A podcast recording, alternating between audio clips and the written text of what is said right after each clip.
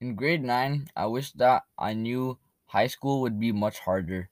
I never studied in elementary school and middle school, so it was really hard for me to change in high school. In high school, it was really hard for me to focus because there were a lot of distractions, such as friends, games, and yeah, basically that. My f- there were a lot of people that I hung out with, but they also distracted me a lot. I wish that I was much smarter in making my decisions because I skipped classes with my friends.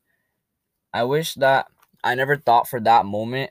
I wish that I just thought for the future because whenever people look back into their life, they always they never regret working hard. I wish that you guys would not make the same mistakes that I made. I hope you guys find this informative and learn from this. Thank you for listening.